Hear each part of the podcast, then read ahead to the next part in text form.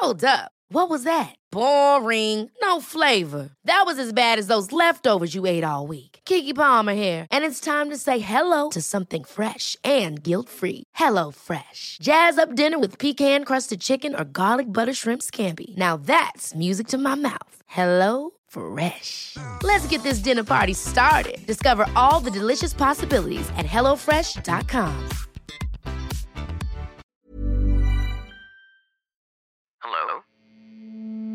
Hello?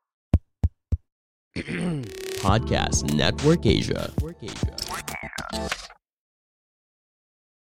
Hello and welcome to episode 107 of The 80%. If you want to know where to invest, you first need to answer why do you want to invest? What's your financial goal? What's your plan for your money? Today, I'm giving you the three main reasons why people invest and how these reasons, along with other factors, can guide you in choosing the best investment for you. What you'll hear in this episode is an audio clip from a live stream that I did on my YouTube channel last year. I believe that this is too important not to share here in the podcast, and I hope you enjoy. So, are you ready to listen and learn? Let's go. Hi, my name is Fitz Villafuerte.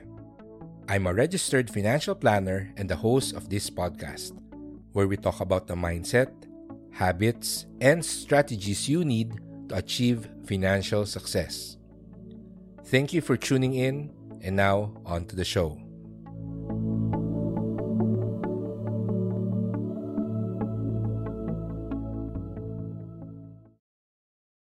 For today, ang uh, topic natin ay ito, the three main reasons why we invest our money. Okay, so this is very important as someone who advocates goal-based investing.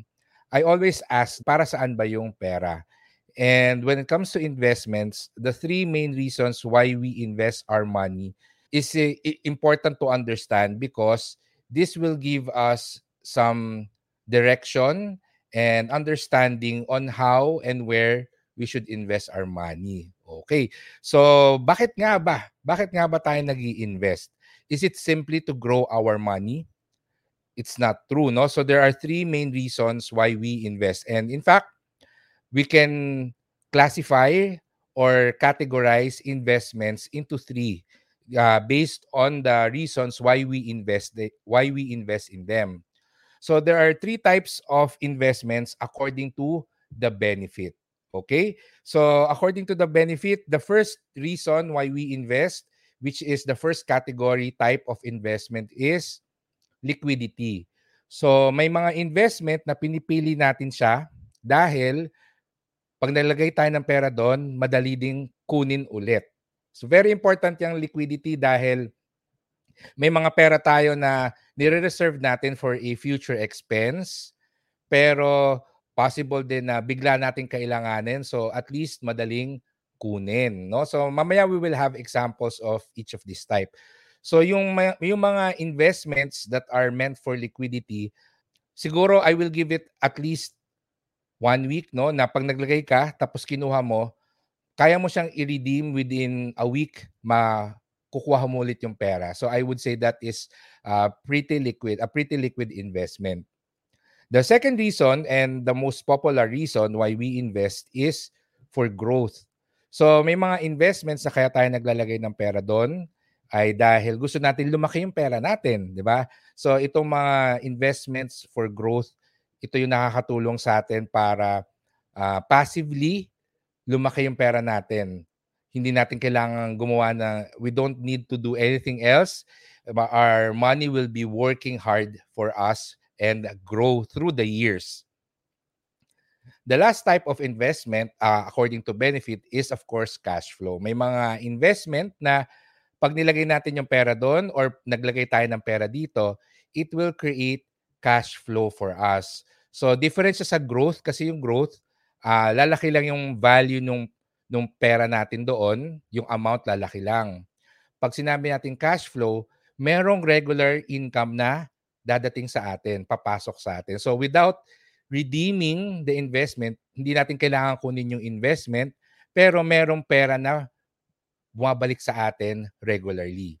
Yung mga growth investment kasi, para ma-realize mo yung gains, para makuha mo yung kinita mo, kailangan mong i-redeem yung investment. Kailangan mong i-give up yung investment. Ibenta mo na yung investment para makuha mo yung uh, gains mo. Pero yung mga investments that provide cash flow, hindi mo kailangan kunin yung investment. There's just money or income that will go to you. So very important na malaman natin na there are three benefits of investing and each investment will be a combination of these three. So very important na alam natin kung para saan yung pera na ini-invest natin. And dito pumapasok yung the principle of matching which is uh, something that I always mention yung importance of having a financial goal before investing. So goal-based investing, choose investments that can help you achieve your financial goals with the least amount of risk. So para saan ba yung pera na ini-invest mo? Ano yung purpose niya? And hanapin natin yung investment na makakapagbigay nung benefit na yon with the least amount of risk. So yan basically ang uh, principle ko kapag namimili ako or naghahanap ako ng investment. So let's go to the specific examples. So the first one is yung short-term investment. So mas popular kasi tayo sa mga investment categories na short, medium term, and long term or yung low risk, moderate risk, at saka high risk. So fortunately, correlated itong mga to. So for short-term or low-risk type of investment, ang growth nito is usually less than 4% per annum. And meron tayong mga iba't ibang examples na nakalagay dito. Yung high interest savings account, meron tayong time deposit account, meron tayong short-term bonds, and then meron tayong money market funds. So high interest savings account, ang pinaka main benefit niyan is liquidity yung time deposit accounts, growth. Yung short-term bonds, cash flow. And then yung money market funds, it can provide liquidity and also growth.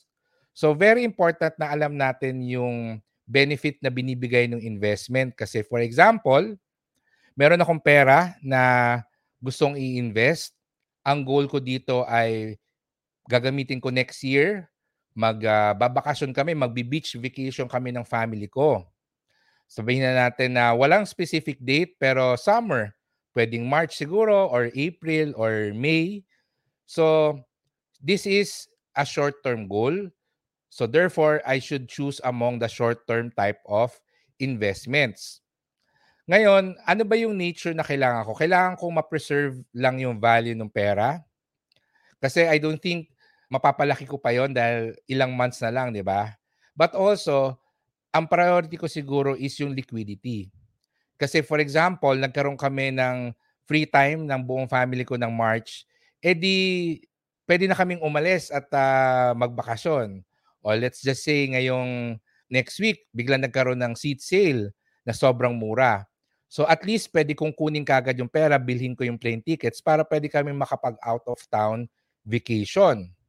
So, yung nature na dapat liquid yung investment among these short-term type of investments, mukhang ang papasok lang ay yung high interest savings accounts at saka yung money market fund. So therefore, yung pera na dilalaan ko that I'm reserving for the beach vacation or family vacation for next year, hindi ko siya pwedeng i-time deposit or i-short-term bonds kasi hindi siya liquid. Well, technically, ah, syempre, traditionally time deposit accounts, several months yan, although there are already banks na nagbibigay ng 30-day time deposit. So I think that uh, that's uh, something na we can also consider. But I hope you understand what I'm uh, saying, no? Na depende talaga kung ano yung uh, financial goal mo and you look at the term and then you look at the benefits of the investment kung alin dyan yung nagbibigay, makakapagbigay sa'yo nung kailangan mo.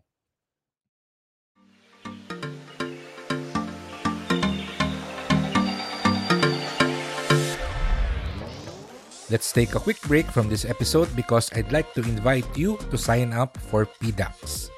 PDAX is licensed by the Banco Central ng Pilipinas as a cryptocurrency exchange where you can trade and invest in digital assets like Bitcoin, Ethereum, and many more.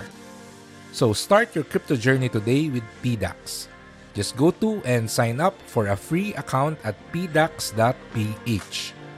Remember to use my referral code FITZ, that's F I T Z, all capital letters, so you can receive a welcome bonus. That's it. Now let's go back to our episode.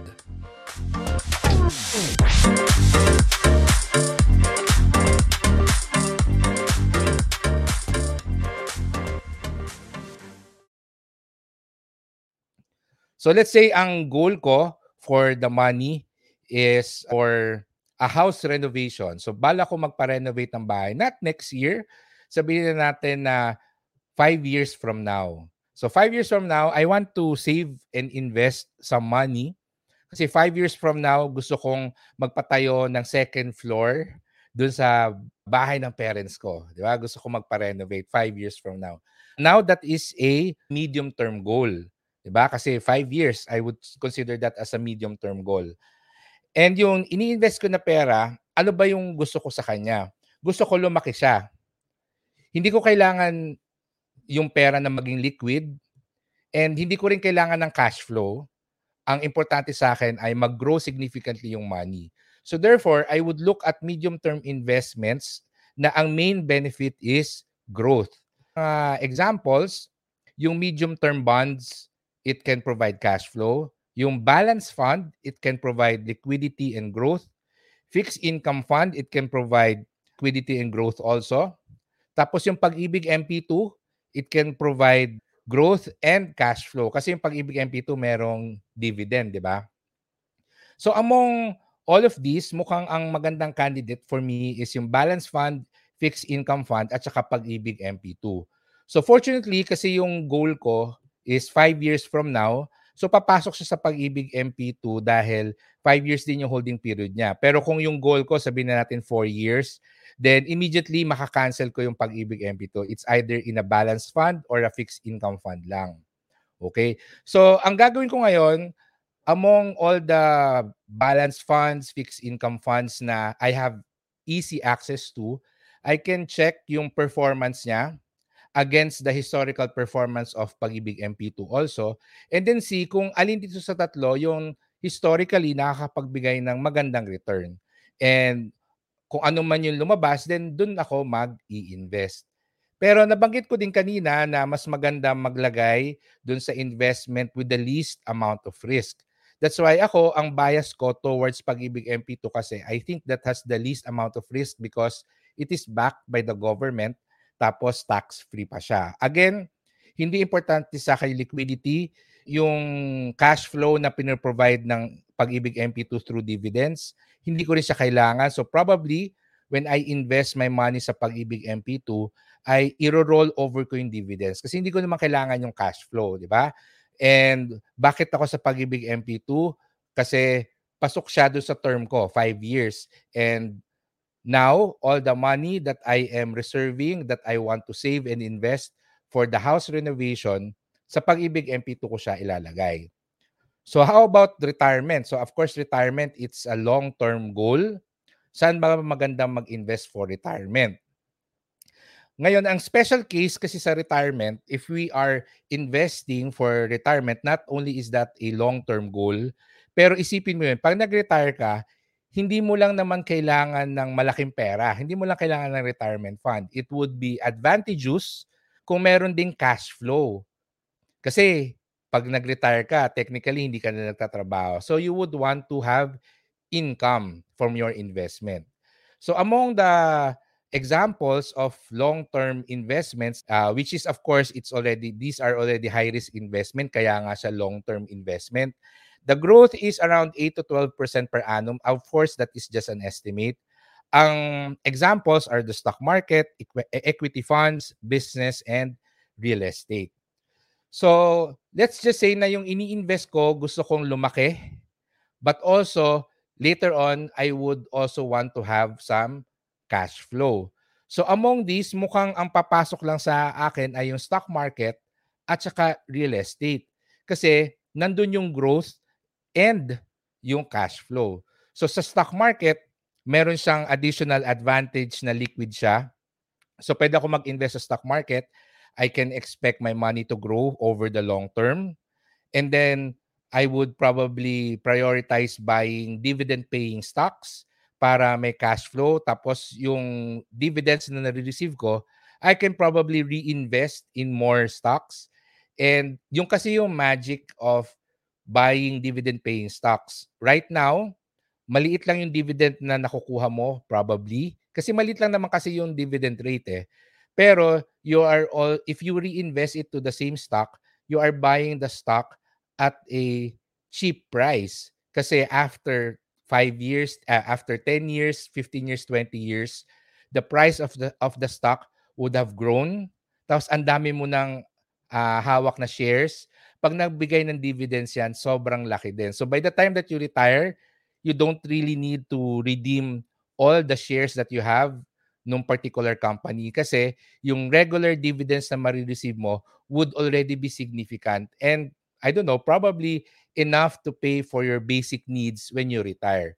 So, another option is, of course, real estate. I can buy and invest on a rental property. So, through the years, mag-appreciate yung value ng property, but also, it can generate some cash flow for me. So, kung ako, meron akong pera na gusto kong i-invest para sa retirement ko, which is a long-term goal, and particularly, ang need ko for retirement is mag-grow yung money ko for my retirement fund but also generate income for me, I would say I would choose the stock market and real estate. If I can only choose one, I would probably choose the stock market dahil meron siyang added bonus na liquidity. But it depends sa'yo. Diba? Kasi yung stock market, I would say, is a little bit risky. Uh, it is a little bit more risky than real estate. Kasi yung stock market, you don't really have full control over how the company will be managed. So talagang mamimili ka ng profitable, stable, and well-managed company. But when it comes to real estate, I would say it's a little bit less risky because you control, you have ownership over the property. So mas marami kang options. If the market is not really doing good, you can probably sell it, alam mo yon pwede mo siyang ibenta, hanap ka na ibang property, and then uh, there's also the option na doon ka tumira, tapos basta marami kang pwedeng gawin do sa real estate para kumita ka ng pera doon later on. Unlike sa stock market, you just have to rely on the uh, profitability of the company. That's why I would probably uh, choose yung stock market for now kasi madali But if I have more money, I can probably also start investing in real estate. So, I hope you are getting the rationale o yung aking reasons kung paano ako pumipili ng investment. It all comes down to the reason why do I want to invest? Ano ba yung financial goal ko? So always remember, there's no such thing as the best investment there's only the best investment that can help make your dreams come true. So this is very important. Lagi ako tinatanong, Sir, saan ba maganda mag-invest? Hindi ko masasagot yon. Ang masasagot ko is ano ba yung pinakamagandang investment na makakatulong para magawa mo yung gusto mong gawin, para mo mabili yung gusto mong bilhin.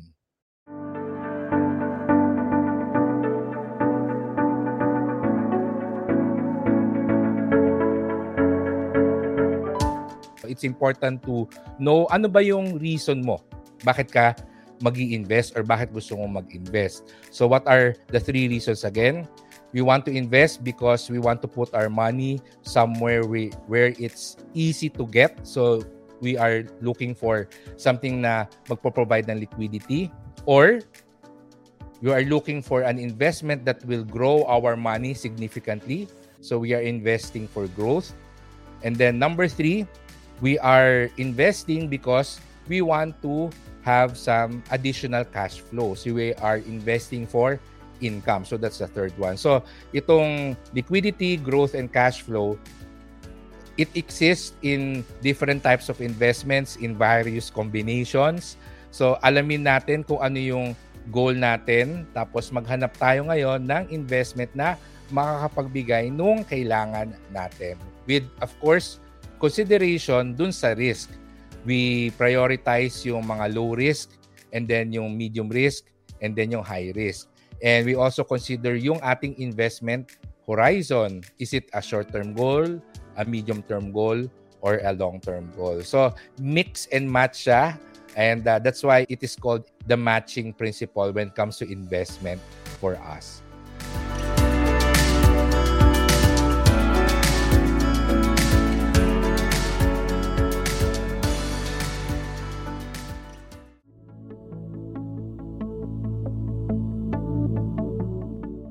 And that's the end of our episode. Thank you for listening. Please remember to click the follow button for the 80% at sana ay ishare mo na rin itong episode na to sa mga friends mo. Kung may tanong or financial concern ka na gusto mong sagutin natin in an episode, you can contact me through our official website, the80percentpodcast.com. Muli, ako si Fitz Villafuerte at magsama-sama ulit tayo sa susunod nating episode.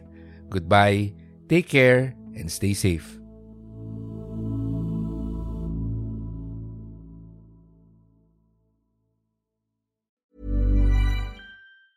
Ever catch yourself eating the same flavorless dinner three days in a row? Dreaming of something better? Well, HelloFresh is your guilt free dream come true, baby. It's me, Kiki Palmer. Let's wake up those taste buds with hot, juicy pecan crusted chicken or garlic butter shrimp scampi. Mm. Hello Fresh. Stop dreaming of all the delicious possibilities and dig in at HelloFresh.com. Let's get this dinner party started.